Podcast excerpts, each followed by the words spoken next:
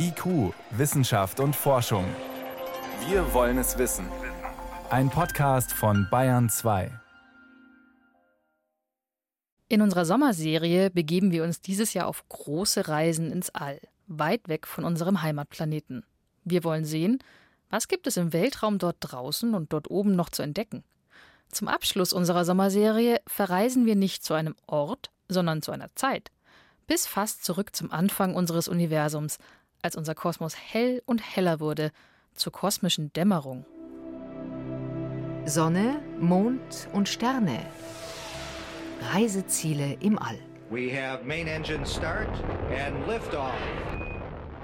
Die kosmische Dämmerung, das klingt so schön dramatisch, dass es fast schon Science Fiction sein könnte, ist es aber nicht. Die kosmische Dämmerung ist ein Teil der Geschichte des Universums. Damals sind die ersten Galaxien und Sterne entstanden und alles, was wir im Kosmos entdecken, von Planeten bis hin zu schwarzen Löchern. Sagt Sarah Bossman vom Max-Planck-Institut für Astronomie in Heidelberg. Die kosmische Dämmerung beginnt kurz nach dem Urknall vor 13,8 Milliarden Jahren, also lange bevor das Universum so aussah, wie es für uns heute eben aussieht – voll mit leuchtenden Spiralgalaxien, rötlichen elliptischen Galaxien und ganzen Galaxienhaufen. Stattdessen war es zunächst noch recht dunkel, eine Dämmerung eben, in der wir nicht viel sehen würden, könnten wir hineinschauen. Es gab noch viel weniger Sterne als jetzt. Und diese wenigen Sterne waren eher bläulich oder viel weißer als die, die wir heute sehen. Sie waren reiner, weil sie nur aus den grundlegenden Elementen bestanden. Deshalb waren sie sehr groß und sehr hell. Damals hätte man nur die eigene Galaxie gesehen, weil alle Galaxien damals so klein waren, dass man von seiner eigenen Sternengruppe aus in den anderen Galaxien nur ein paar helle Sterne erkannt hätte. Außerhalb einer solch kleinen Gruppe hätte man gar nichts gesehen. Forschende würden diese kosmische Dämmerung gerne selbst beobachten, wie Jack Burns von der University of Colorado in Boulder zum Beispiel. Auch heute noch sollte das Licht dieser uralten Sterne durch das Universum reisen. Es wäre somit auch ein Blick zurück in die Vergangenheit. Es gibt da nur ein Problem. Aber auch mit richtig guten Teleskopen wie dem Hubble Weltraumteleskop oder dem neuen James Webb Weltraumteleskop können wir diese ersten Objekte nicht sehen. Sie sind einfach nicht hell genug. Zwar gibt es Astronominnen und Astronomen, die auf der Suche nach jenen allerersten Sternen aus den Zeiten der kosmischen Dämmerung sind. Ein paar Exemplare sollte es nämlich noch heute, Milliarden Jahre später geben. Stellare Überlebende quasi. Bislang allerdings ist die Suche danach erfolglos. Jack Burns.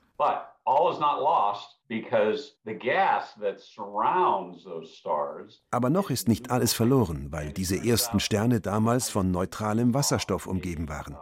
Und dieser Wasserstoff sendet ein Signal aus, das wir auf der Erde entdecken können. Uh,